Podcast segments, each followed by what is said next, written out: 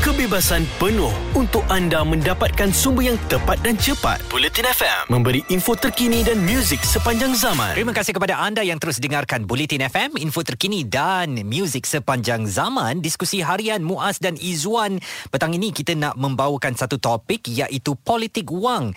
Berhadap uh, kepada pemimpin atau rakyat sendiri harus sedar keburukannya. Ini uh, menjelang kepada cakap-cakap politik tentang pilihan raya umum yang mungkin boleh diadakan pada tahun hadapan. Mm-mm. Bagaimanakah agaknya kebimbangan kita tentang amalan politik wang yang uh, mungkin masih lagi menjadi sebahagian daripada tradisi dan uh, satu kebiasaan yang dilakukan dalam politik ini ataupun parti-parti politik itu yang kita nak uh, kupaskan petang ini. Kalau kita lihat dalam uh, bahasa yang mudah difahami politik wang ini istilah khusus untuk rasuah politik yang merangkumi sebilangan perbuatan yang salah di sisi undang-undang ya. Hmm. Jadi mungkin kita sebagai rakyat biasa apabila sebut mengenai politik wang ni kita terus judge benda ni salah. Hmm. Kita tahu benda ni nak membeli undi. Benda ni mungkin nak membawa kita kepada pihak uh, berkenaan. Jadi uh, secara dasarnya kita lihat perkara ini adalah perkara yang salah tapi kalau dilihat pula bagi dalam bidang politik itu sendiri mungkinkah perkara ini antara untuk menjadikan sesebuah parti itu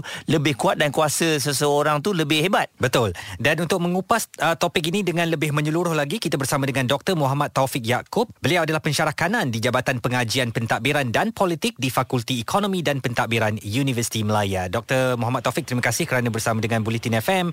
Mungkin uh, uh, cerapan doktor sendiri tentang amalan politik wang di kalangan parti politik di Malaysia ketika ini adakah terkawal atau dalam keadaan yang membimbangkan?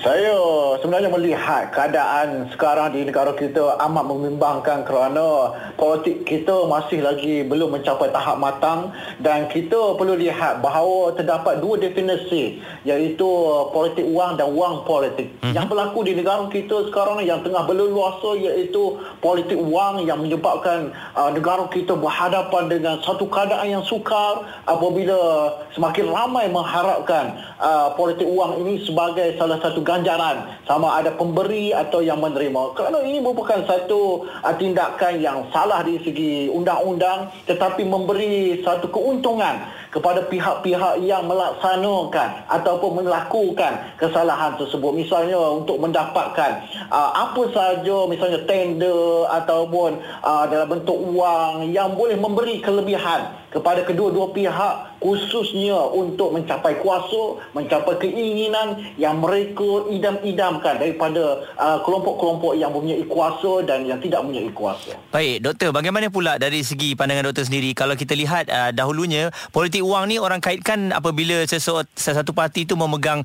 tampuk kepimpinan kerajaan. Tapi sekarang adakah kalau dalam uh, pihak pembangkang juga mereka masih lagi mengamalkan politik wang ataupun uh, bila dah ada kuasa baru politik wang ni bermula?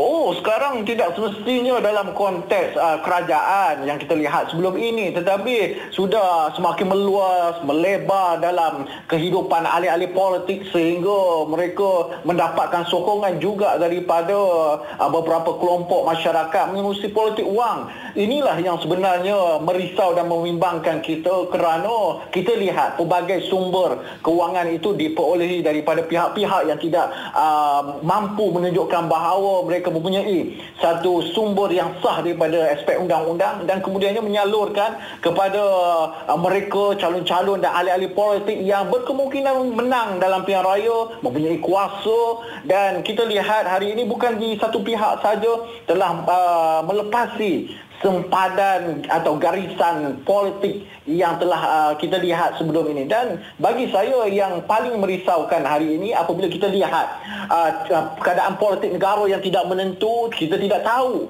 siapa yang akan menjadi kerajaan selepas ini, siapa yang akan menjadi pembangkang? Ataupun siapa yang akan uh, merajui kerajaan selepas ini, maka inilah sebenarnya pertaruhan yang kita lihat sungguh besar dan ini melibatkan daripada beberapa pihak yang cuba untuk mencari ruang-ruang di manakah mereka dapat mampu untuk bergantung dan mencapai hasrat mereka. Tidak semestinya dalam konteks uh, kerajaan tetapi juga dalam konteks pembangkang juga uh, perkara ini berlaku. Kerana politik kita dinamik dan kita bergerak ke arah yang uh, cukup tidak sehat dan kita memerlukan satu uh, perubahan politik yang lebih matang dan lebih uh, memberikan satu ruang kepada ahli-ahli politik supaya mereka mendapat dana yang khusus. Bukan sahaja daripada pembayar cukai tetapi juga peluang daripada kerajaan kepada setiap ahli-ahli parlimen ataupun calon-calon yang bertanding dalam pilihan raya.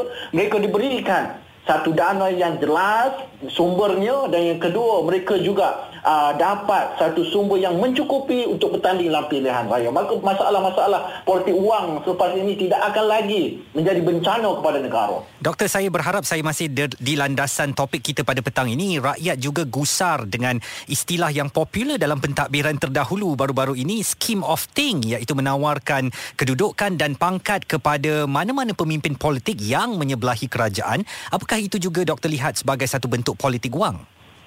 Saya tidak hanya memfokuskan politik wang ini dalam konteks uh, duit tetapi bagaimana itu didefinisikan dengan lebih luas dalam konteks jawatan dalam konteks uh, pemilikan uh, apa-apa sahaja harta atau aset. Ini sebenarnya dilihat sebagai politik yang uh, melibatkan nilai sesuatu perkara atau tindakan.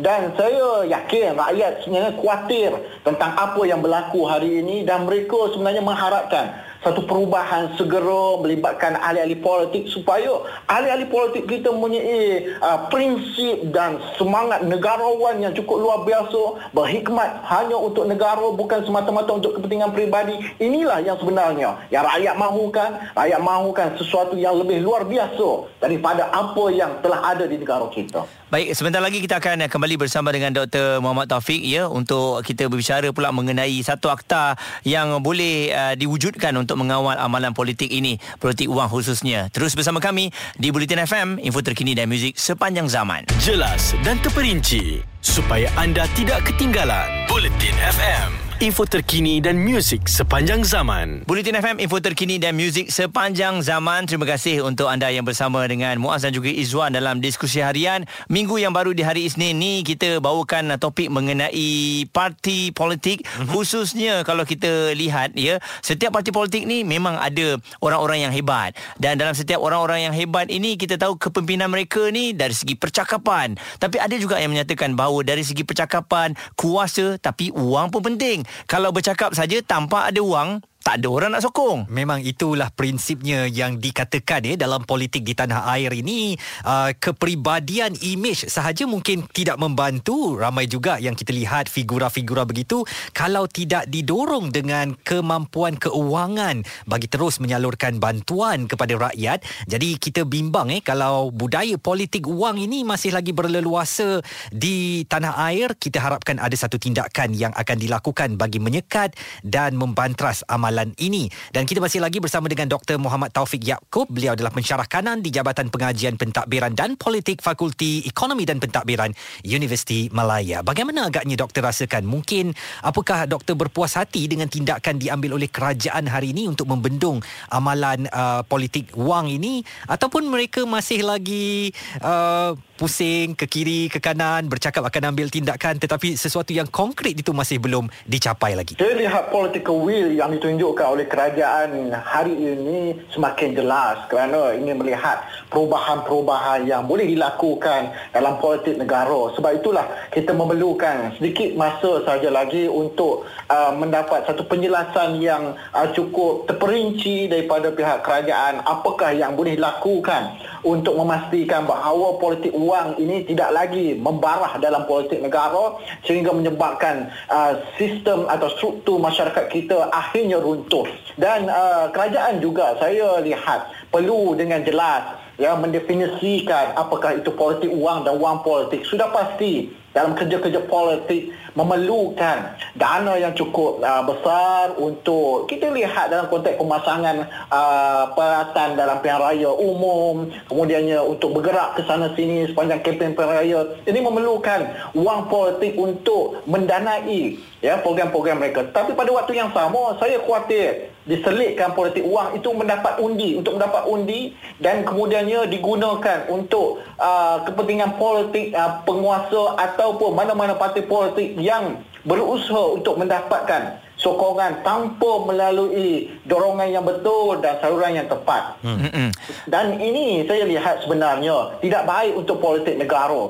Eh, dan kita perlu segerakan perubahan ini bukan sahaja untuk kita tetapi sebenarnya untuk anak cucu kita pada masa akan datang. Kita tidak mahu suatu hari nanti anak cucu kita menyalahkan kita atas kegagalan kita untuk membendung politik wang dalam politik negara hingga menghancurkan masa depan negara yang mereka akan warisi pada suatu hari nanti. Bagaimana pula pandangan doktor apabila kalau kita lihat rakyat tu sendiri suka melihat wang yang diberikan kepada mereka uh, menandakan bahawa wakil rakyat mereka tu boleh membantu mereka di saat mereka memerlukan. Dan saya yakin kalau ada uh, parti-parti politik ataupun pemimpin mereka yang tak mempunyai wang mungkin juga ini menyebabkan rakyat tidak yakin kepada mereka. Pandangan doktor sendiri kita lihat telah dibudayakan dalam masyarakat kita uh, tentang wang dengan mudah dapat. Sekiranya ada masalah berjumpa terus dengan YB nak masuk sekolah uh, pun jumpa YB nak kahwin pun jumpa YB inilah sebenarnya yang perlu diubah dalam kalangan masyarakat kita. Mentaliti lama yang perlu kita matangkan. Dan saya lihat jika dirujuk keadaan-keadaan semasa ya untuk memohon kewangan atau apa saja bantuan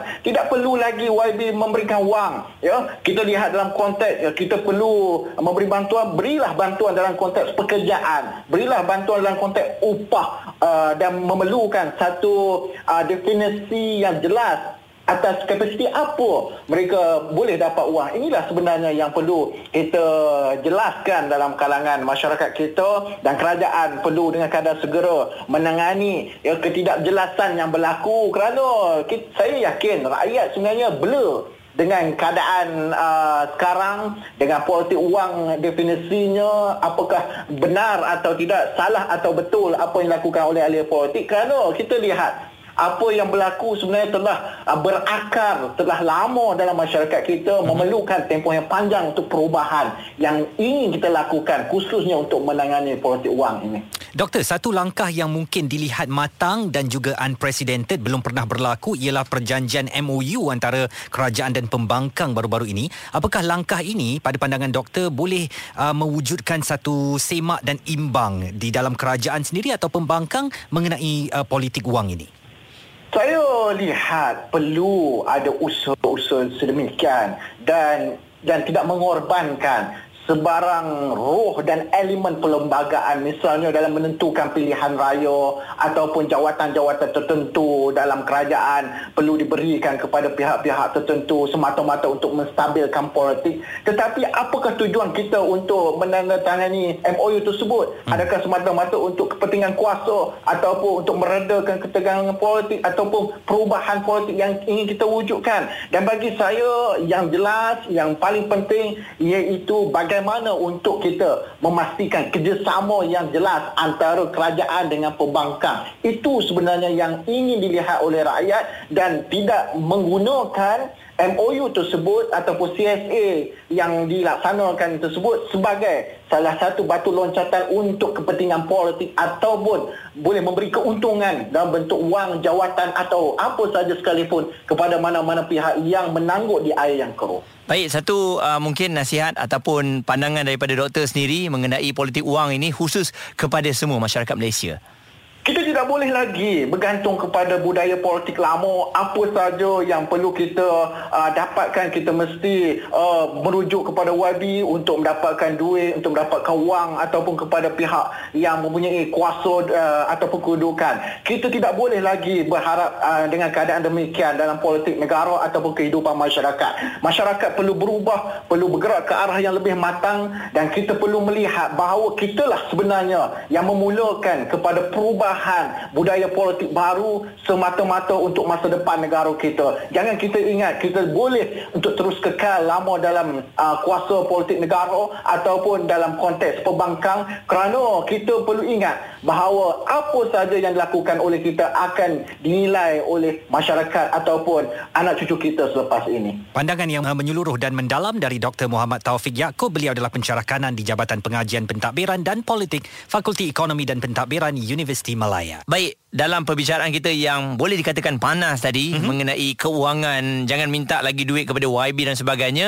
uh, kita nak beralih lah kita nak bawa anda semua ke Langkawi kejap lagi untuk berkongsikan mengenai apa yang berlaku di sana bagi reda sikit tapi jangan risau dalam tinjau rakyat kita akan terus memfokuskan mengenai isu ini terus bersama kami Bulletin FM info terkini dan muzik sepanjang zaman ada kepentingan anda di sini untuk mendapatkan berita secara tepat dan pantas. Dua anggota polis maut bertindak atau berlakon sebagai bangsa yang perlu diselamatkan. Operasi mencari dan menyelamat SAR. Bulletin FM, info terkini dan muzik sepanjang zaman.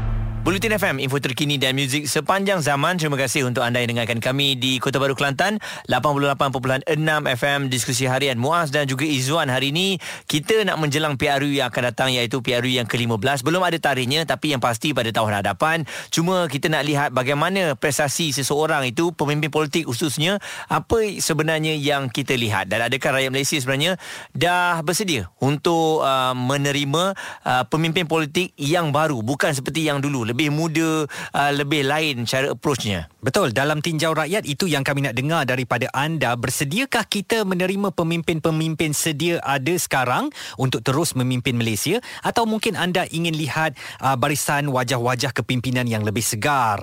Dan apakah kredibiliti seorang pemimpin politik yang anda mahukan? Itu yang akan kita bincangkan dalam tinjau rakyat petang ini. Apakah seseorang yang selalu menghantarkan bantuan keuangan atau mereka aktif turun padang apabila ada aktiviti dianjurkan masyarakat setempat? Uh, seseorang yang uh, giat meningkatkan infrastruktur dan pembangunan di kawasan itu dan juga lebih uh, penting lagi yang bersih daripada sebarang rekod jenayah. Bagaimana pandangan anda tentang barisan pemimpin ini? Mudah dicari atau agak sukar kita lihat dalam kalangan wajah-wajah sedia ada? Mm-hmm. itu yang kita nak tahu. Dan uh, seruan daripada istana anak bukit di Kedah ya negara perlu ahli politik berjiwa besar itu titah Al Aminul Karim Sultan Salahuddin Sultan Badlisha Sultan Kedah yang menitahkan semua pihak khususnya ahli politik menggunakan tempoh yang ada sehingga PRU ke-15 untuk menangani masalah kesihatan dan ekonomi yang melanda. Baginda bertitah sesebuah negara tidak akan terlepas daripada kemelut, pergolakan dan krisis kerana memang ia akan berlaku lumrah eh, dalam ketamandunan manusia. Tetapi ada dua sahaja pengakhirannya iaitu seseorang yang gagal mengatasi masalah itu dan kemudian musnah di telan zaman atau kelompok manusia yang berjaya mengatasinya dan menempa lembaran baru sejarah. Jadi kami nak tanya pendapat anda bagaimana agaknya anda menilai prestasi seseorang itu adakah masih lagi berdasarkan apa yang mereka berikan uh, di tempat ataupun di kawasan mereka. Uh-huh. Jadi kalau tanya kepada kita pastinya uh, individu ataupun ahli pemimpin parti politik itu yang turun padang yang sentiasa ada untuk kita pastinya kita akan nampak apa yang mereka lakukan. Tapi kalau cuba bayangkan eh kalau mereka ni bukan semata-mata memberikan wang. Hmm. Jadi apa apa lagi yang boleh mereka bantu selain daripada infrastruktur? Mungkin ada okey uh, kata-kata semangat okey uh, membantu untuk masuk sekolah okey tapi cuba bayangkan tanpa duit duit tu diletakkan ke tepi. Betul. Apa lagi yang mereka boleh lakukan? Dr Muhammad Taufik Yaakob eh pensyarah kanan di Universiti Melaya yang kami hubungi awal tadi berkata budaya ini sudah lapuk iaitu memberikan wang memberikan bantuan makanan dan sebagainya. Sebaliknya cara baru sekarang yang perlu dilakukan oleh seseorang ahli yang berhormat ialah dengan bantuan jangka panjang mm-hmm. seperti mencarikan pekerjaan melatih dan meningkatkan skill sedia ada di kalangan pengundi-pengundi dan masyarakatnya dan itu adalah cara yang lebih baik lagi dan itulah yang kami nak tahu ya sama ada anda masih terhibur dengan ahli parlimen yang datang kepada anda dan memberikan keuangan atau anda mahukan lebih lagi setengahnya muas sekarang apabila uh, yang berhormat turun ke kawasan kita dan tak menghulurkan apa-apa kepada kita Mm-mm. kita kata dia kedekun eh betul ya kira dia tu tak uh-huh. mau sokong lah lagi 10 sen pun tak bagi kat kita eh eh tak hidung kering lah. Ha, ada juga tuduhan-tuduhan macam Betul. tu Betul. Sebab memang setiap kali mereka turun, kita inginkan sesuatu. Ha, jadi sebab itulah uh, pemimpin ini memerlukan sokongan wang yang sangat besar lah untuk memberikan uh, kepada mereka di bawah parlimen mereka ataupun DUN. Ya. Jadi saya tak tahulah bagi saya, saya okey je kalau maksudnya uh, memberikan duit, memberikan apa yang mereka mahukan itu diteruskan. Sebab kalau pemimpin itulah yang kita harapkan, takkan hanya, ialah kerja tu bagus. Cuma dalam masa terdekat, kalau ada orang yang sakit, nak masuk hospital, memerlukan duit, uh, parti apa apa dia punya pemimpin tu kata kita tak ada duit, kita bagi kerja. Kita bukan nak jangka masa yang panjang. Dalam masa sekarang ni apa yang um, YB boleh tolong kita? Saya terpaksa tidak bersetuju dengan anda Muaz. Saya rasa itu cara lama dan sekarang ni contohnya kalau ada kematian kenapa tidak ahli yang berhormat itu sendiri turun padang uruskan.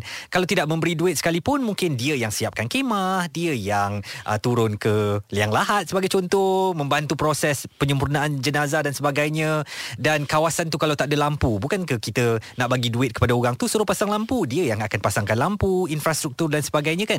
Jadi uh, cara memberi duit ini dan kita ni rakyat muas nakkan politik matang tau. Hmm. Tapi kalau cara pemikiran kita masih lagi YB tu datang tak bagi duit, kita sendiri tak matang, bagaimana YB YB kita nak matang? Bagaimana dengan anda? Adakah matang untuk memikirkan perkara ini? 0377225656 ataupun boleh WhatsApp kepada kami di 0172765656. Terus bersama kami Bulletin FM, info terkini dan muzik sepanjang zaman. Bulletin FM, terkini, relevan dan penting untuk anda. Info terkini dan muzik sepanjang zaman. Bulletin FM. Terima kasih kepada anda terus dengarkan kami Bulletin FM, info terkini dan muzik sepanjang zaman diskusi harian Muaz dan Izwan dalam tinjau rakyat hari ini. Kami nak tahu pandangan anda ya, siapakah pemimpin yang pada pandangan anda layak untuk menang pilihan raya umum akan datang dan terus memimpin negara kita? Apakah seorang pemimpin politik yang kerap turun padang menghulurkan duit kepada uh, pengundi-pengundinya untuk keperluan harian atau anda rasakan itu sebagai satu tindakan yang tidak lagi boleh diterima sekarang Mm-mm. kerana itu boleh jadi namanya politik wang dan anda mahukan lebih seorang pemimpin yang berkredibiliti dan berintegriti untuk memimpin anda. Jadi kalau kita lihat ya, dia macam kitaran dalam kehidupan lah Izzuan. Maksudnya kalau uh, pemimpin tu mempunyai duit, dia menyalurkan kepada mereka yang memerlukan. Orang yang memerlukan akan membeli barang hmm. yang mana akan merancakkan balik ekonomi. Betul. Saya melihat dia sebagai satu putaran dalam kehidupan. Hmm. Saya tak melihat ianya sebagai satu perkara yang salah lah. Maksudnya parti politik bagi duit kepada orang bawah, suruh suruh menyokong dia tu terpulang sebab hmm. dia dah bagi duit. Ada je yang pandai ambil duit tapi tak menyokong pun. Hmm. Ha, jadi dalam keadaan sekarang ni yang mana satu pilihan anda ataupun pemimpin yang datang memang dia berintegriti. Fu, cara dia bercakap bagus ya. Semua nak menyelesaikan masalah-masalah birokrasi ni dia boleh selesaikan. Tapi bab ulu duit dia berat sikit. Dan kami tak ada nak menamakan sesiapa pemimpin lah. Mungkin anda boleh menilai sendiri daripada kalangan pemimpin-pemimpin kita. Tapi situasi di konti Bulletin FM ini Muaz bersetuju kalau pemimpin politik turun padang menemui rakyat membantu dari segi keuangan. Saya di sisi sebelah sini agak keberatan sedikit dengan gaya yang saya katakan sudah lapuk, sudah tidak wajar dilakukan oleh parti politik ataupun pemimpin politik.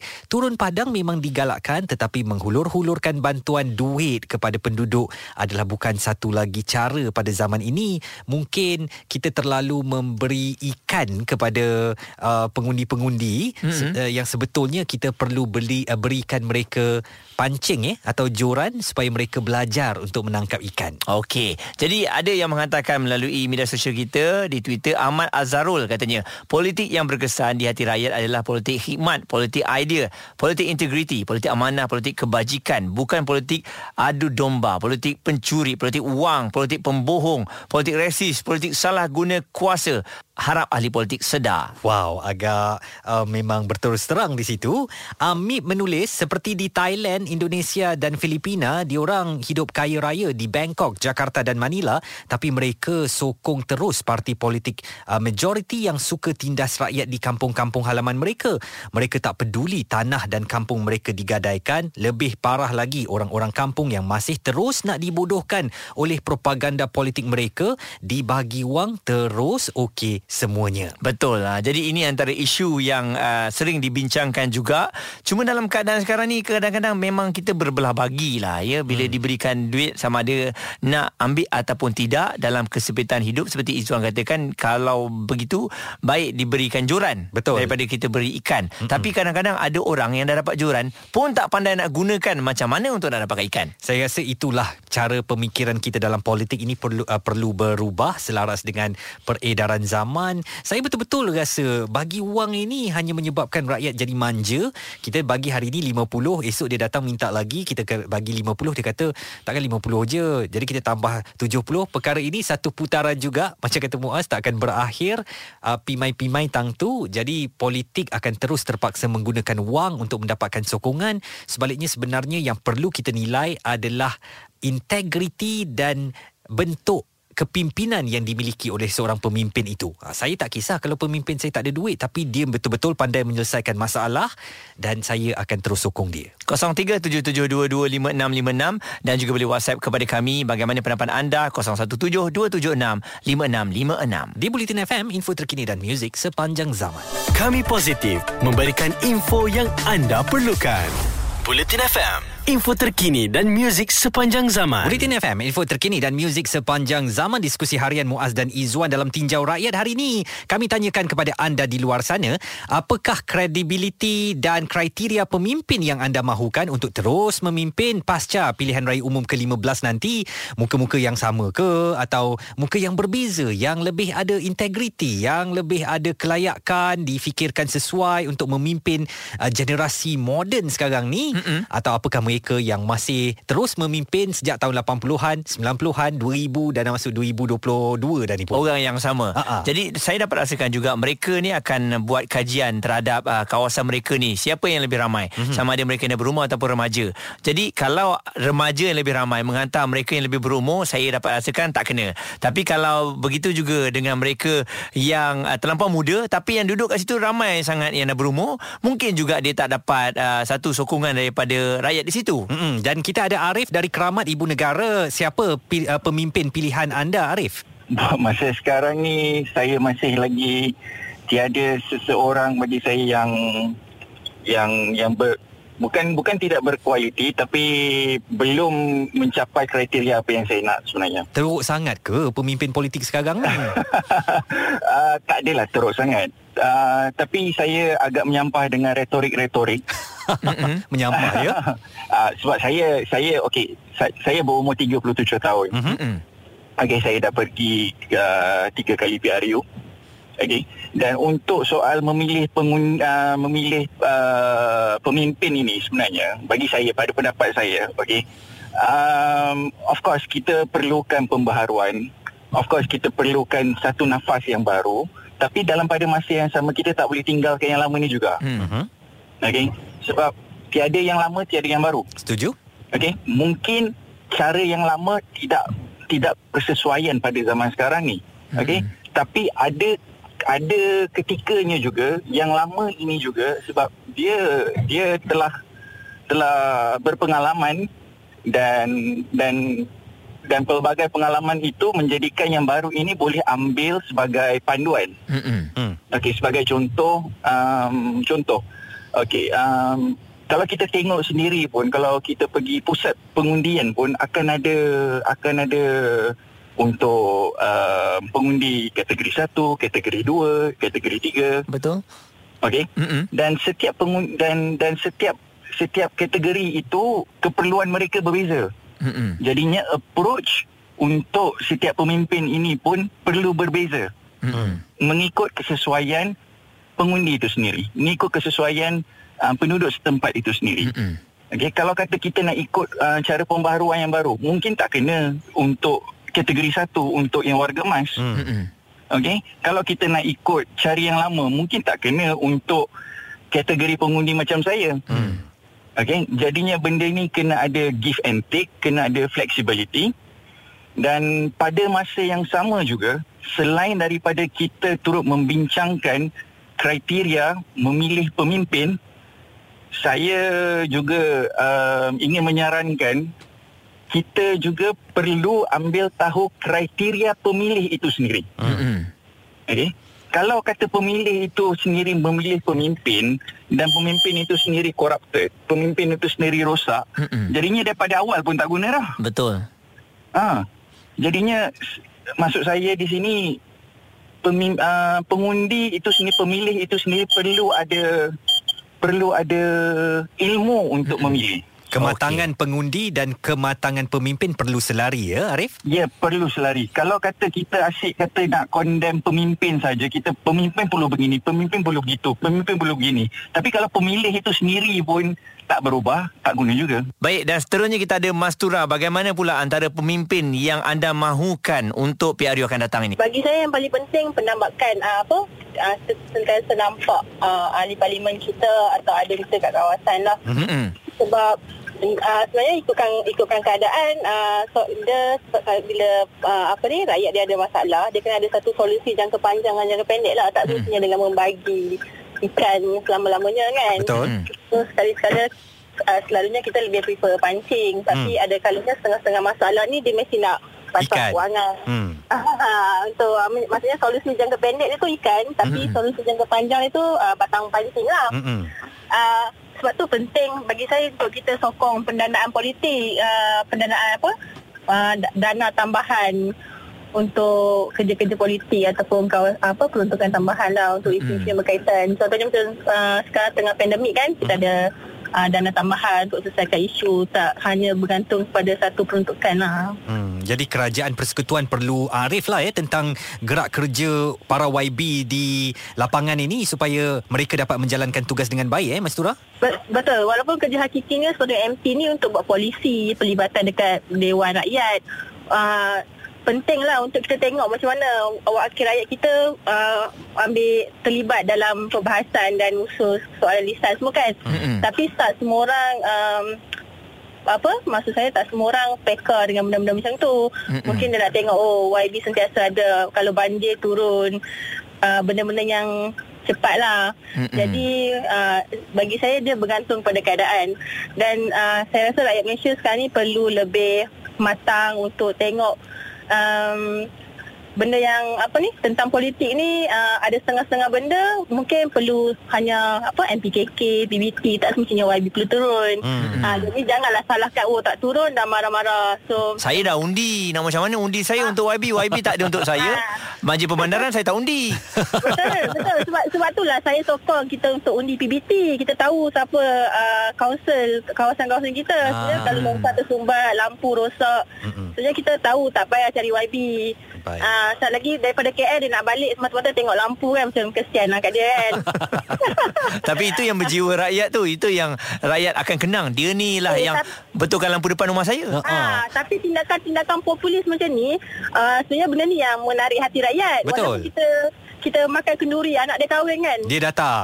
Dia datang. Ha, satu family tu ni untuk dia padahal datang kenduri je pun betul-betul lah kan. Itu dia pandangan Mas Tura dan juga Arif. Mas Tura di Pulau Pinang, Arif di Ibu Negara tentang pilihan mereka uh, kepada barisan pemimpin akan datang dalam PRU ke-15. Izwan, saya buat pemantauan eh berdasarkan apa yang saya tengok di tempat saya, Mhm. uh-huh. uh, yang mana YB di tempat saya, dia menyediakan benda-benda yang paling asas. Hmm. Satu, tempat permainan mesti uh, akan dibuat sebaik mungkin.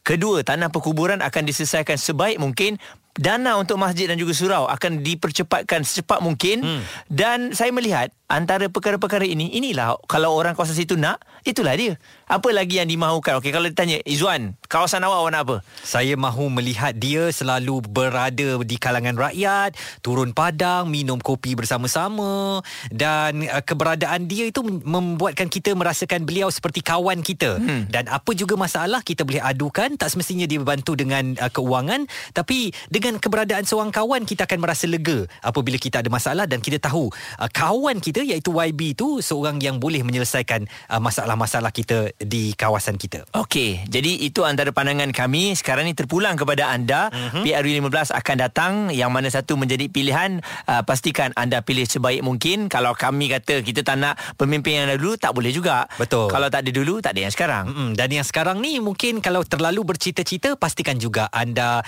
uh, tahu bahawa ada juga pemimpin-pemimpin senior yang pandangan mereka dah selalu makan asam dan garam terlebih dahulu daripada anda hormati pandangan-pandangan mereka yang dah lebih berpengalaman ini. Dan kejap lagi kita akan kembali semula untuk bawakan anda Tarung Sarung di Bulletin FM, info terkini dan muzik sepanjang zaman. Analisis. Hanya kerana memiliki 150 kg daging lembu yang disembelih tanpa kebenaran. Kemas kini Sistem e-tanah yang dilaksanakan secara kerjasama awam swasta PPP dan pendapat. Ini bukan perkara yang boleh diambil enteng. Inilah Bulletin FM. Info terkini dan muzik sepanjang zaman.